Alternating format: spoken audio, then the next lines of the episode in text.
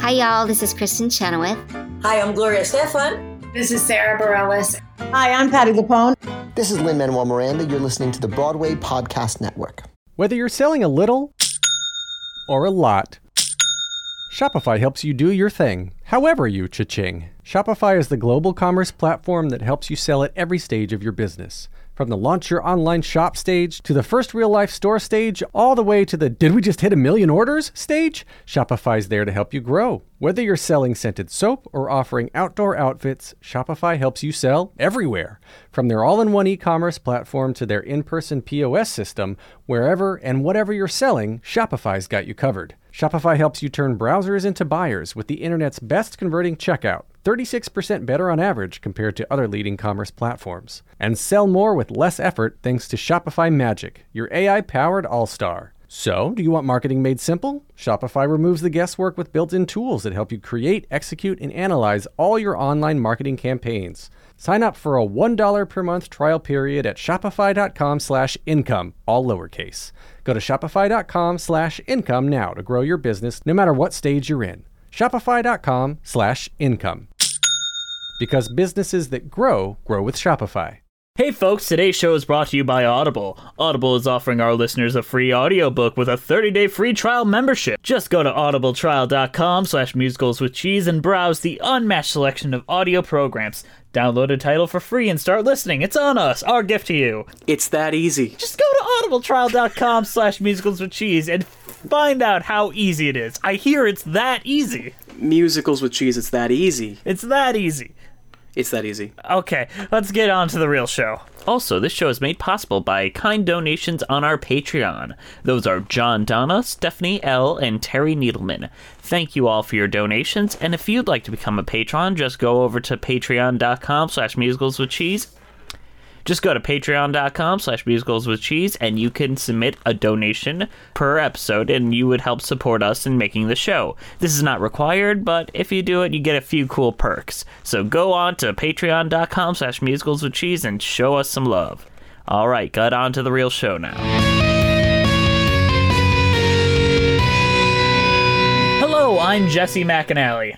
And I'm Andrew DeWolf. And welcome to Musicals with Cheese, the podcast where I try to get Andrew to like musical theater more. How are you today, Andrew? Oh, you know, I'm doing pretty well. I actually just got accepted. Uh, I'm going to be playing Angel in the new Rent production. Um, I'm afraid you can't do that because I'm gonna cut up your passport. I've got your passport, and you you can't do that. Jess, Jess, you can't do this, Jess. I, I got it. I got it. I, you know, I, am going to be famous. I'm going to be in, in Rent. I love Rent so much. I wear a Rent T-shirt every single day. That's the only T-shirt you have. so, in case you didn't catch that very subtle reference to only the film version of Hedwig and the Angry Inch, we are watching Hedwig and the Angry Inch this week. Only the film version. Wow, what a great reference I made there.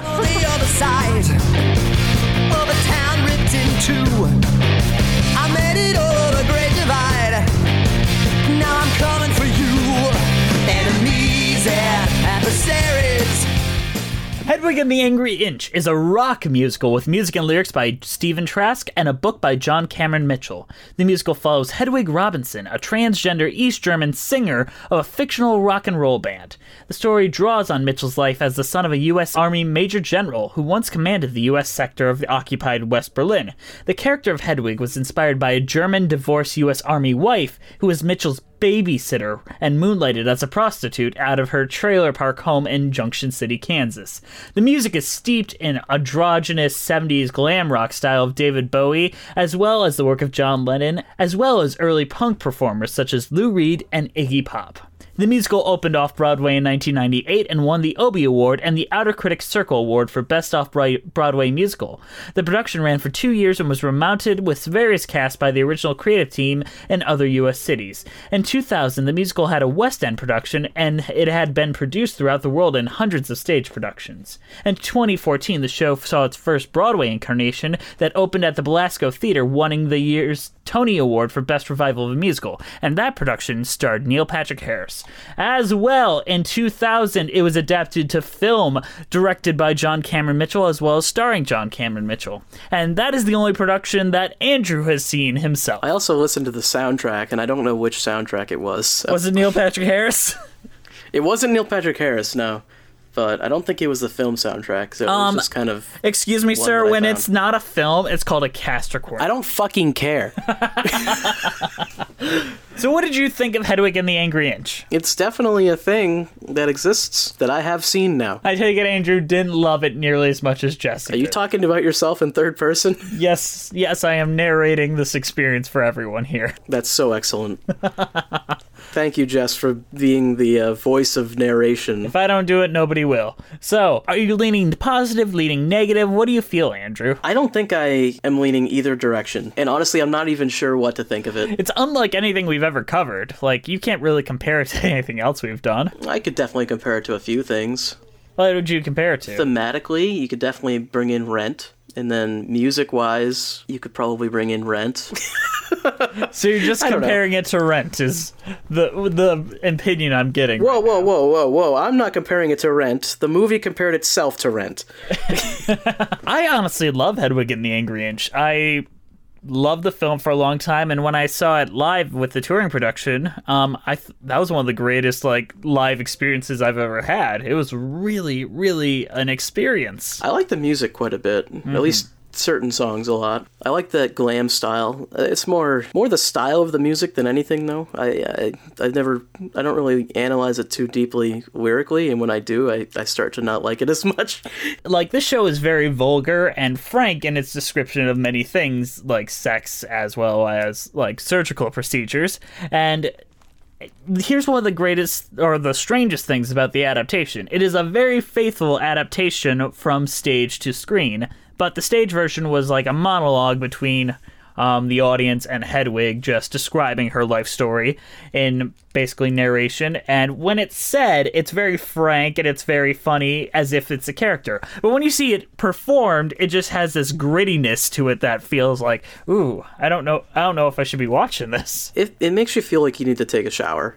Yeah, and the film does things to like really drive that home. Like the film stock that they shoot on is very grainy, so that you get that like gritty "I need a shower" feeling as well. There's they it was a conscious choice as well as like the way that they shoot Yeah. them when they're at the restaurants, like through the salad bar sneeze tray. I'm not into that whole punk culture at all, and I th- I would describe this whole thing as very very punk. Not necessarily in music, although some of the music is very early punk style, but like the story is incredibly punk rock. That's just something I've never really been into. I'm I'm not into that. I'm very I, I like clean stuff. I like fun stuff, and But it's not like this show is devoid of fun. it, it's not devoid of fun. No, um, it's just fun in the I'm gonna get drunk and mosh kind of fun. and I've never done that. Now that we got our initial feelings out, Andrew, why don't you describe the plot of Hedwig and the Angry Inch?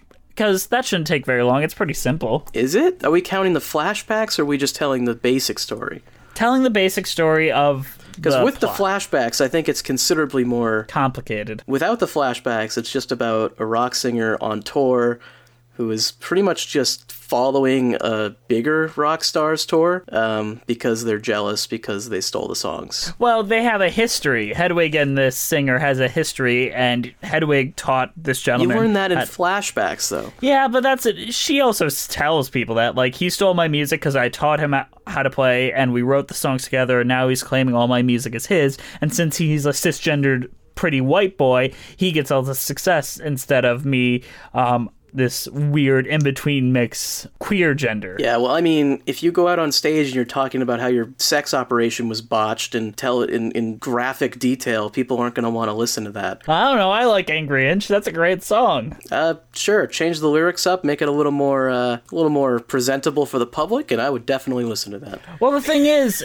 and a lot of like heavy like rock music like that, you don't hear the lyrics. You just hear the beat and like most of that. Like I think they clear this up just a little bit for like the film as well as the 2014 production, so that you can understand it because it is plot centric. But there could there's a lot of rock songs that you just don't hear the lyrics to because of that. Uh Not, not usually as graphic as this, except for punk. In punk, that is a thing. Like in punk, you got songs like "Suck My Ass, It Smells," uh, that kind of stuff, you know, and, and that's hilarious. But I don't like it. But Hedwig it was born in East Um, was it East or West Berlin? He was on the bad side of Berlin. Whoa, whoa, bad side. Which side are you on, Jess? The side you couldn't get out of without getting shot. The good side. So Hedwig was a little boy named Hansel in East Berlin living with his mom, and then an American GI named Luther found him and said, "Man, you so fine." yeah, in the in the movie portrayed uh portrayed by Steve Harvey, He, he does look way too much like Steve Harvey. a lot like Steve Harvey. Steve Harvey didn't. maybe this was before Steve Harvey made that his look, so maybe Steve Harvey stole it from Hedwig and the Angry Inch. Yeah, he's like, you know that guy that's like really creepy? Yeah. Luther wants to marry Hansel as a woman, and that's the only way to get Hansel out of Berlin into America. So his mom forces him to get a sex change, to wear a wig, and become Luther's wife. But that doesn't go all that well because it gets botched, and he is left with a one inch mound of flesh where his penis used to be, that he now calls his angry inch. Oh, good God. As soon as he gets to America, Luther leaves him, and he fi- and he finally figures out, you know what? I'm gonna own this. I'm gonna be the woman that I have to be. Conceal, don't feel, don't let them know. And then he meets Tommy Gnosis, who then was called Tommy Speck, and they grow a relationship until Tommy discovers Hedwig is what she is. And tour of both of them go on, chasing one another until they eventually meet up again and try to reconcile their relationship to mild success. I think you uh you forgot to mention that the Berlin Wall falls like literally the next day. the next day after he gets to America, the dick gets cut off. All that Berlin Fall come wall comes down. Could have, could have, could have done everything. His mom's like in paradise, loving it, and he's just stuck there in a shitty trailer park, ditched by her husband. Now, unlike a lot of trans characters like Angel and many others, this was not a willing participant into the transgender transition. This was someone that was had it forced on them by the situation. Now, does that mean that they're not trans? I think I've heard Jan Ca- J- John Cameron Mitchell describe it as he was a gay man who was forced to have a sex change, and now he's left in between male and female, not knowing where he fits. A Hedwig is a gender of one. It's a very sad situation. Hedwig is a very unsympathetic character for a good majority of the story. Uh, I wouldn't say unsympathetic. There's only one part I can think of where they're like actually like I can't even really understand why they're doing this kind of thing. And I think in, that's only in the movie. That's only in the movie, right? Well, in the show, it's more like he, she is openly insulting to the entire band members, and Yitzhak especially, who is a drag queen who Hedwig makes dress up as a man because he, he she wants to be the only woman in the band, basically. In the show, it specifically says you can join me and you can be in my band, but you can never let another wig touch your head. You are not allowed to be a drag queen anymore. You are the man in my band now. Uh, don't don't do that, Hedwig. Well, basically, it's asserting the same control that Luther had over her in that situation over another person. Like, I get to tell you what you can be, the same way someone told me what I had to be. Hedwig is on this constant search for her other half because she basically believes in the Plato Symposium of there being three creatures once upon a time one that looked like two men squished together, one that looked like two women squished together, and one that looked like a man and a woman squished together. And then Zeus tore them all apart, and they're constantly trying to find their other halves. And since Hedwig is a gender of one, neither woman or a man, where does she fit into that belief system that she has? Why did she adopt that belief system? Well, she adopted it because it was the story that her mother told her when they were in bed together. Like that Oh, was a right, bedtime yeah. story. Well, they have two metaphors for the same sort of things. They also do Adam and Eve, where Adam is from Eve is from Adam's rib or whatever.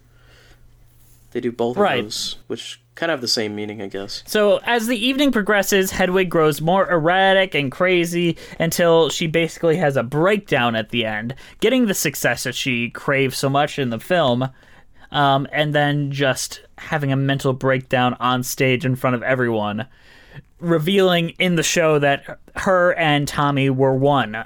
Basically, they are the people that were meant to be standing in front of each other and then they sing this power ballad called midnight radio and nobody understands what's going on but you just feel the power of it So is she Tommy? I was a little confused by that. in the show they're played by the same person tommy exists but they're the same person because they're two halves of the same whole. Tommy does exist, But then Hedwig becomes Tommy. Well, in the film, like even when they were planning on making the film, they had originally intended um, John Cameron Mitchell to play both Hedwig and Tommy, like they do in the musical. But then they felt like you would lose a lot of like the charisma and back and forth between the actors that way, so they just made it two actors. I get you. They are two halves of the same whole that the Plato Symposium represents. So what's the moral in the end? The moral is basically stated by Tommy, which is stop putting all your faith into like this pre-assigned story like um, you are what you are and you're more than a woman or a man.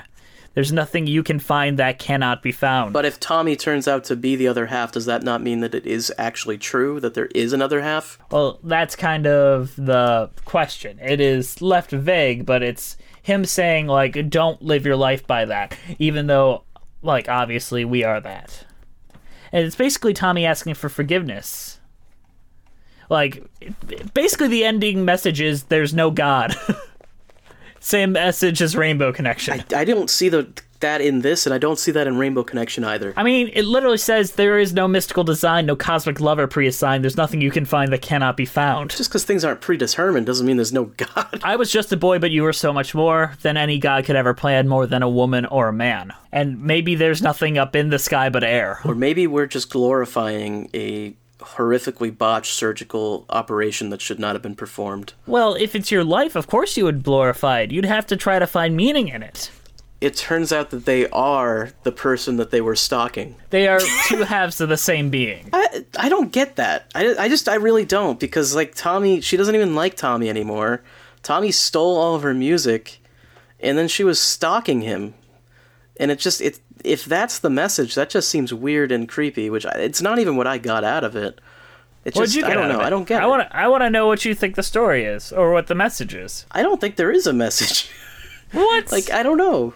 I, d- I just don't understand where they were going with the ending. I get the ending with the secondary character where they give him the wig and they're like, "Oh, you can be yourself," um, and then they take off their wig and I release you from my control. yeah, and then they take off their wig, and that I think that was symbolic of like, I don't have to pretend to be this person anymore. But then they become Tommy, and that's when it stopped making sense. Like, what do you mean? Because it is a division between yourself, much like the Berlin Wall was dividing the two sections of Berlin. Um, the the lightning that cut through to the two people divides these humans. Yes, I get that. I understand that. I don't understand why she becomes Tommy at the end, though. I don't see the connection. Because that was her soulmate. Like, it's creepy if that's the message, because she's basically a stalker of Tommy, and Tommy wants nothing to do with her. And on top of that, Tommy's an asshole. Well, Tommy is basically a symbol by the end of the film, and especially that- in I the mean, stage that's- show, because he never shows up until he is revealed to be Hedwig at the end. In the movie, he's a very real person who is clearly not the same person as Hedwig. Maybe the movie fucked this up for me. Maybe that's what it is. Because maybe in the stage show, it, it makes more logical sense. Because maybe in the stage show, it's like Tommy's not actually real and it's just her alter ego or something. But in, in the movie, Tommy is a real person who betrayed her and stole her music and is kind of a dick. In the film, they show you the tattoo of like one half of the Plato Symposium on Hedwig. They show you that early on when he's like sleeping naked. Then they show it again at the end, and it is a complete whole as he's walking off into the street, androgynous and naked. Yes, I. No, I'm not arguing with you on that. I get that. I don't understand why she becomes Tommy. That's what I'm trying to say. I don't understand that. Why does she become Tommy? Shouldn't the complete whole just represent her accepting herself and not becoming Tommy? I'm not sure. I feel like the film and the show kind of have a different interpretation depending on how you The see it. The film, I feel like, dropped the ball on that last part because they made Tommy a real person. I, I don't know. It just confuses the. At least that aspect of the ending. The rest of the ending, I get. I, I get what they're trying to go for for the the like, you know, accept yourself. Uh, don't let anyone tell you who to be. That's all great, and I mean I've seen that message in the Muppets before, so I mean that's all cool. Uh, but then then it's like, but also become the person you're stalking. okay. Well, uh, maybe it's like discovering who I want to be, and it's more. It leans more to Tommy than it does to a drag queen, which is why he gives up the wig. But does she really want to be Tommy? She wants to be her own version of that, or the androgynous version of herself. I don't know. I think we've gone too long on this, and I, I don't think I have a clear answer. I guess maybe maybe the interpretation is that it's she doesn't actually become Tommy in the movie. She just t- adopts the makeup because I mean technically she did design the makeup anyways. So Well, she gets the the gnosis sign, the knowledge sign on her, so maybe she knows something. I hope she tells me. John Cameron Mitchell, come on our show, explain the show to us. Explain the movie to us. I mean, I love it, but I don't always understand this show. I will say And that. I, I want to talk about the music more than I want to talk about the plot.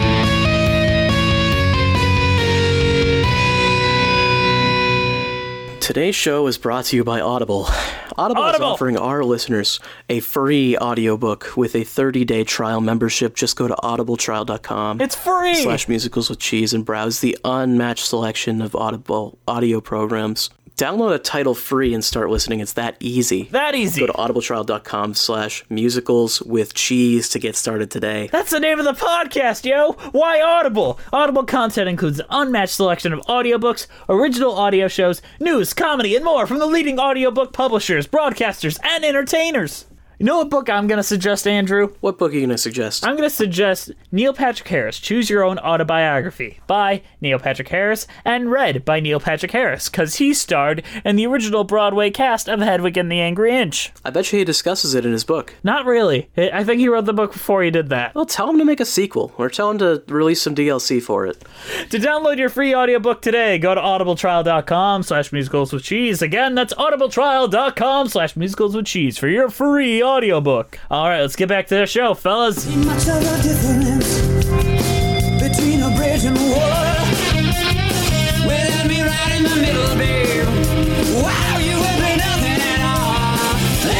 Opening number sounds a lot like uh, Living After Midnight by Judas Priest, so I liked it. It's a great way to open it up. It's like gets you in the energy. It's upbeat. They have that the once the one lyric right before the the uh, chorus though is like exactly from Living After Midnight. I forget what the words are in the show, but it's the melody da da da da, and then they go into something else. I think Living After Midnight, and then I forget how they do it in this one. It was very very close to it. In this song, Hedwig compares herself to the Berlin Wall, like this this giant crack in between both sides of Berlin, much like she's the giant crack between woman and man. Jess, did you just say giant crack before? yeah, this show has a Couldn't let it lot of metaphors. You this show has a lot of metaphors. Yeah. No, I'm not gonna let that go. No. yeah, that is Hedwig shows that right, right away she is the Berlin Wall. She represents the divide between East and West slavery and freedom, man and woman, top and bottom. You can't tear her down. Except for you can tear down the Berlin Wall, and by the end of the show, they do tear Hedwig down as well. That's kind of the point. Like she is the Berlin Wall that is slowly tore down by the end until she figures out what she is and East Berlin is unified again. Not just East Berlin, West Berlin as well. Berlin is unified again. No, uh, this song is pretty good. It's a good opening because it just it immediately gets you into the uh, gets into it, and there's instantly metaphors. Got to get your notebook down so you can start taking notes, figuring out what Start the metaphors, what it all means. I, I did have to listen to each song twice to actually understand the whole show. Uh, to be fully honest, Why? that's why, why, I that? listened. Because I actually didn't even get the metaphor of this song because before the show starts, you don't know what it's about. So the metaphor in this doesn't make sense yet. so I had to go back and listen to it again to understand it. I mean, it's not like the most subtle metaphor. She is literally holding up sides of the Berlin Wall as like a cape. No, I mean I, I I got that part of it, but there's a lot of songs about the Berlin Wall, and you don't necessarily know what she means by "I am the Berlin Wall" until you know what the show's about. So this is the show that you um, recommend multiple watches to because it, you want to be able to understand it all. Maybe multiple listens. Yeah, it is a really good cast recording. Like, I really, be- I am partial to the I'd- Neil Patrick Harris one. I think there's a lot of stuff in this that I would have rather listened to than have seen. so you probably would have preferred the stage musical where it's just a long monologue. It's stand-up comedy routine with a little bit of a breakdown at the end and songs intermittently shoved in. yeah, I'm gonna say I'm gonna say I don't recommend the movie as far as that. There's just a lot of stuff that is just kind of gross that I'd rather not watch. Hey, it gives you a visceral reaction. They taught me in film school that means you're emotionally involved because if you're having any reaction, negative, positive, like without it being like an actual quality issue, then you are invested. I know. That's why shock films are so good. Everyone loves shock films. This same teacher was one that really like d- was like talking the praises of genre films like Gremlins and Fright Night and all that too. So he he was one of the more interesting screenwriting teachers I've ever had. I don't know. I would. He taught would this lesson this- after one of the girls cried because we watched The Fly in class. Oh, which version? Um, the Jeff Goldblum one. That's a great movie. yeah, but it's intense. Why are you going to film school if you can't handle a horror movie? Uh, whatever. I, I mean, I would compare this movie to something like um like Old Boy, where it's like that kind of gross. But it's still very good. Old Boy is great. Old Boy is fantastic, and I'm sure for the correct audience, this would play very well. Um, I am the wrong audience. Every subject in this, if you've listened to our show before, you know that these are all subjects that I don't enjoy. Andrew literally after we wa- he watched this sent me a text like, "Can we do something like She Loves Me or The Music Man again?" I am not a fan of these heavily sexually graphic type things. Um, I don't like people getting their dicks cut off, uh, believe it or not. Masculinity is so fragile. Please whine about me online. Uh, but yeah, I don't like that. I think it's mostly because you imagine it happening and you kind of like have that like mental sensation feeling. Yeah, no, I, I don't like it. I, I've I've seen the movie uh, Hard Candy, uh, not one I'm a fan of. Uh, would not watch that again. So Andrew just wants laughs and chuckles. He wants every film he wa- watches to be the Muppets. You know what? I wouldn't mind that, but that's not necessarily what I mean. But yeah, this this sort of subject matter, and I guess musical crowds love this stuff, so they eat it up. And then fire shot down from the sky in bolts like shining blades of a knife.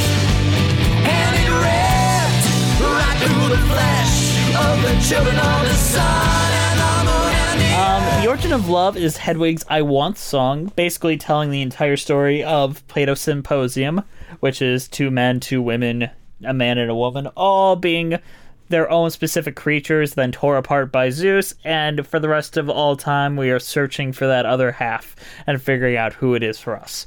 And it's a really good song.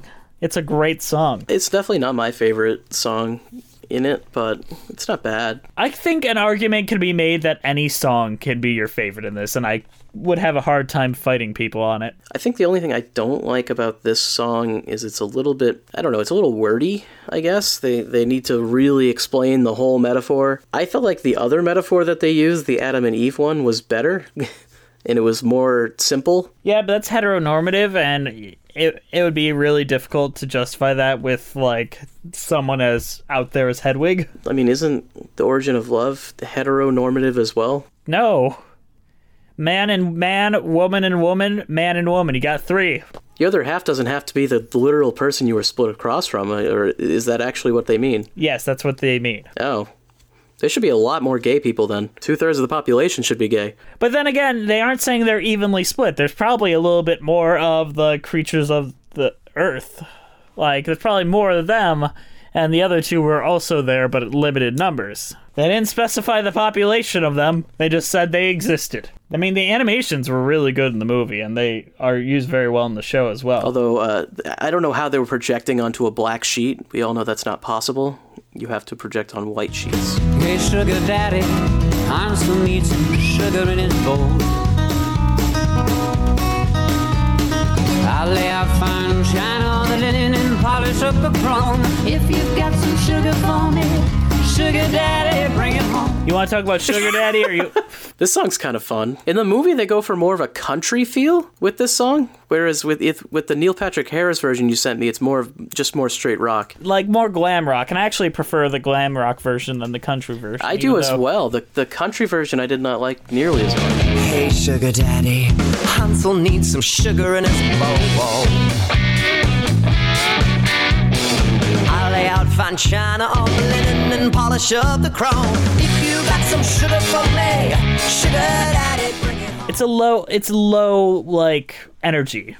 It feels like a lull. Absolutely, and it doesn't really fit the band style that they're going for. This is like a punk rock band or a glam rock band at the very least. and then they're playing a country song. Like that's not gonna happen. It's hard to justify like the car wash movement when it's like such a low energy song, and they made it a lot better in the more recent production where they pumped it up, made it much more energy driven.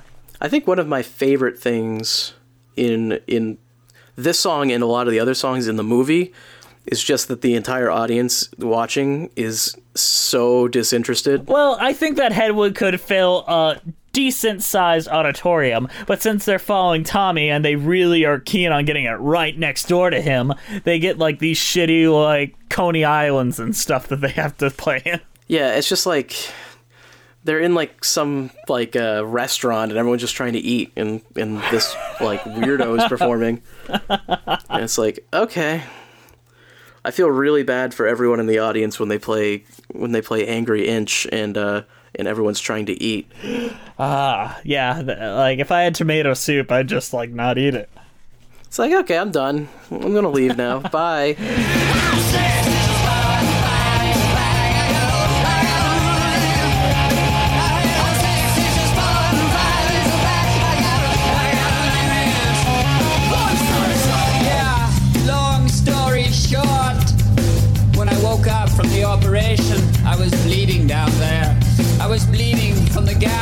Between my legs. It was my first. So Angry Inch is a hard, hard rock song that drives your energy, and it comes right at the point where Hedwig gets the sex change operation.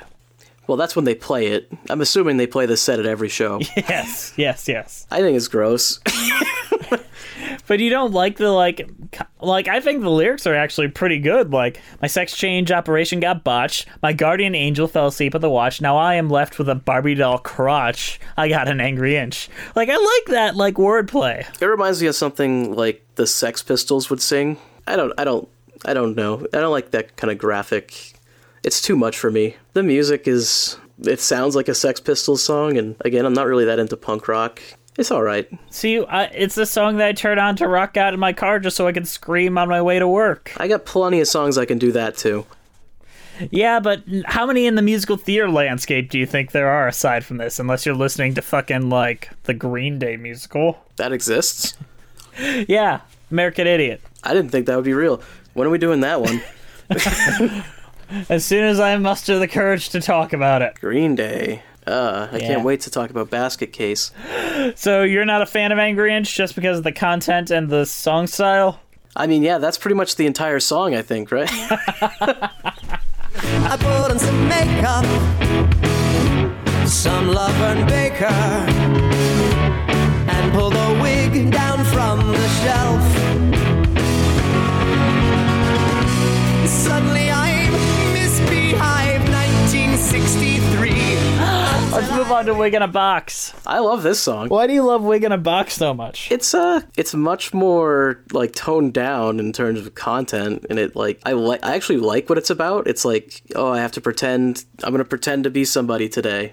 Who am I going to be? Uh and it's got the the David Bowie style, which is nice. I think it's like goofy. Like we needed some goof factor in the like midpoint of the show. What's so goofy about it?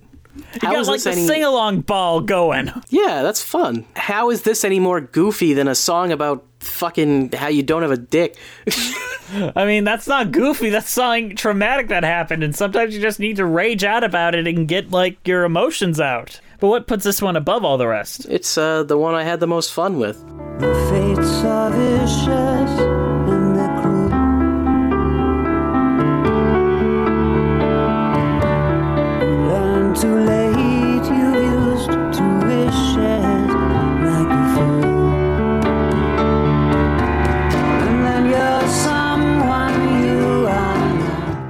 don't think I have a huge amount to say about this, but if you do, So this is Hedwig's basically the song that she claims to have written for a boy to sing, and it's more or less the love song between her and Tommy Gnosis, their connective tissue song. this song sound I when I was listening to it, it felt like I've heard this song before. But then again, a lot of the songs in this kind of sound like that because I think they're going for a style. Right. So, They're but pastiche. yes, Yeah, so like a lot of times when you go for something like that, you end up just ripping off a bunch of pop songs, but And you see, this is the last like really, really good song until the very end because it's a lot of plot until you get to the end.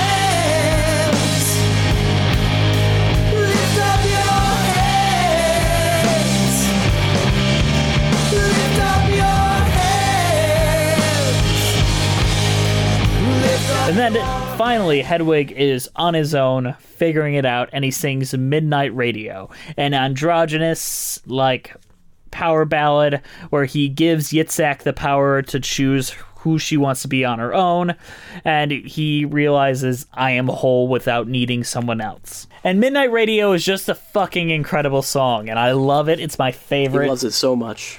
I do. This song is just an incredible release. Well, I think we've talked about all the songs. Let's talk really quickly about the film itself. So I thought there's one thing that really stands out to me and that I thought didn't work, and it has to do with the rent thing that I brought up earlier, Right. um, which is the time of this film. Like, when does this take place?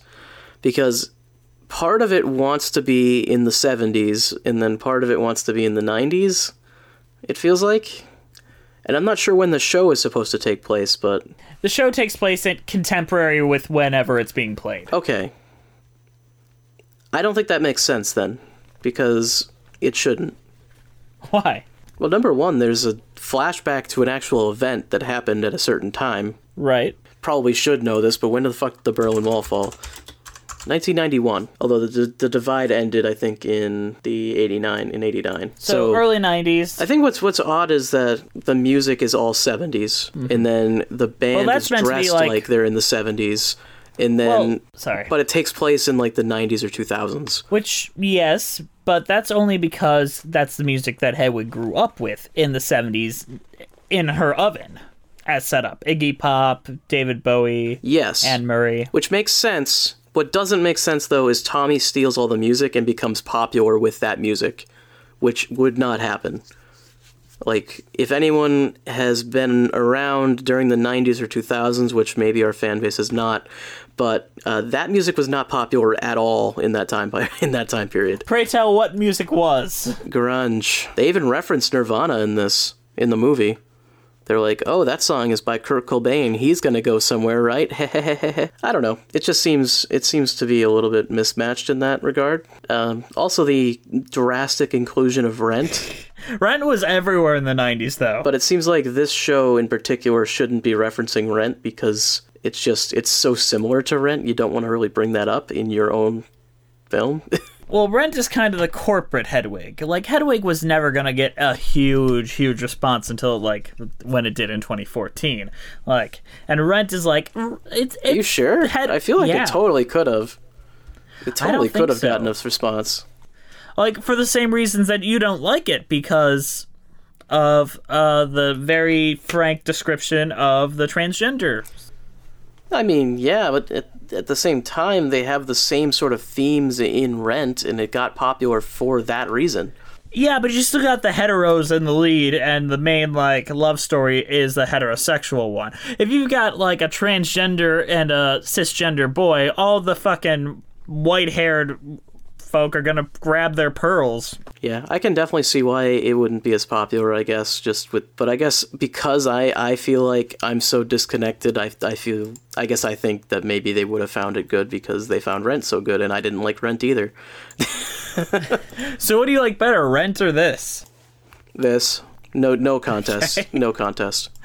So, on all the on all the things that we've covered, where does this fit into the ranking? I, I don't know, right in the middle, right near falsettos.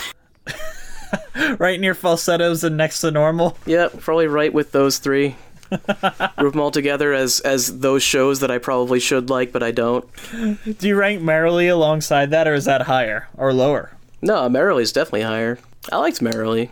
Did I not like? Did I say I didn't like that? You didn't seem like you overwhelmingly loved it. You said it was good. I thought that was an, actually a pretty fun show. How about I naturally transition to talking about Audible?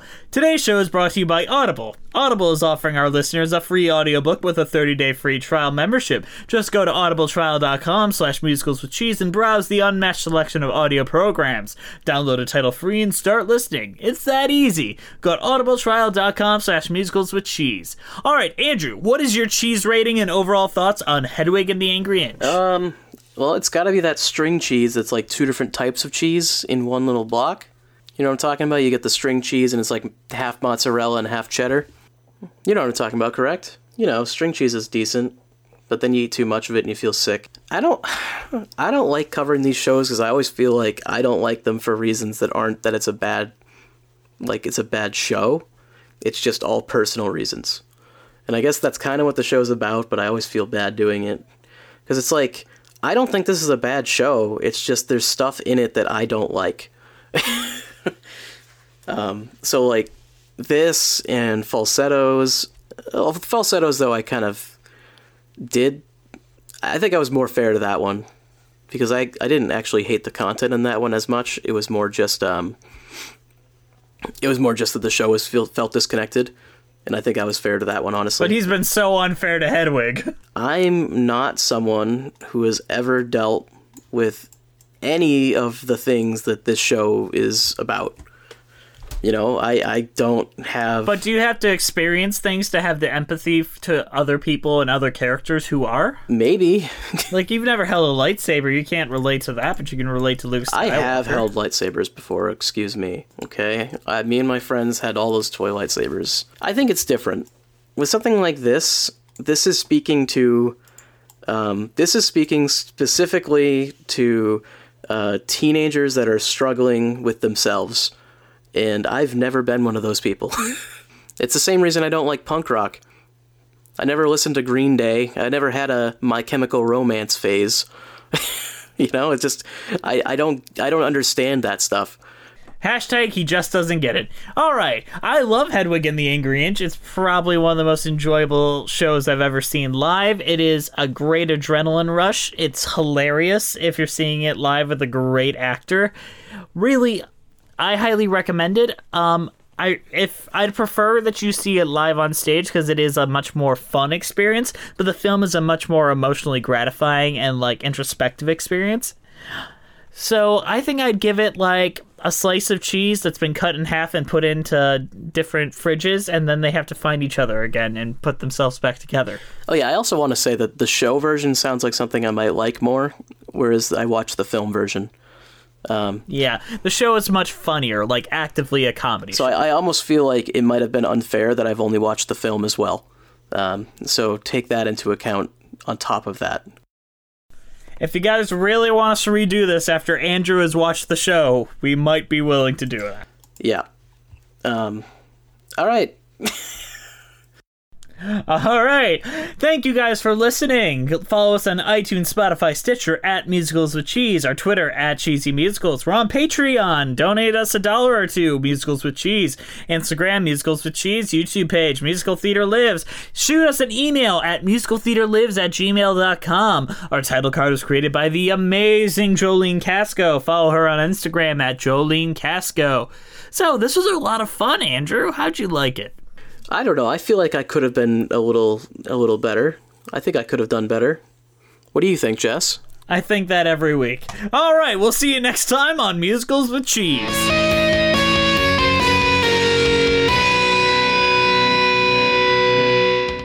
Oh, that was a disaster. Yeah?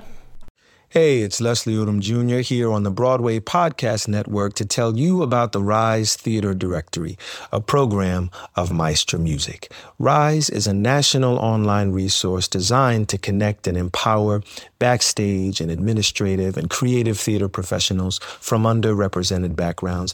If you work or aspire to work in the theater community, this can help you find your next project. And if you hire theater professionals, search the Rise Theater Directory to find your next team. Create your profile now and get more information by visiting risetheater.org. That's theater with an R E R I S E T H E A T R E dot org because only together we rise.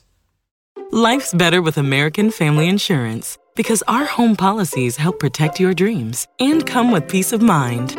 Save up to 25% by bundling home, auto, and life. American Family Insurance. Get a quote, find an agent at amfam.com. Products not available in every state. Discounts may not apply to all coverages on an auto or home policy. Discounts do not apply to life insurance policies. Visit amfam.com to learn how discounts may apply to you. American Family Mutual Insurance Company SI and its operating companies American Family Life Insurance Company 6000 American Parkway, Madison, Wisconsin.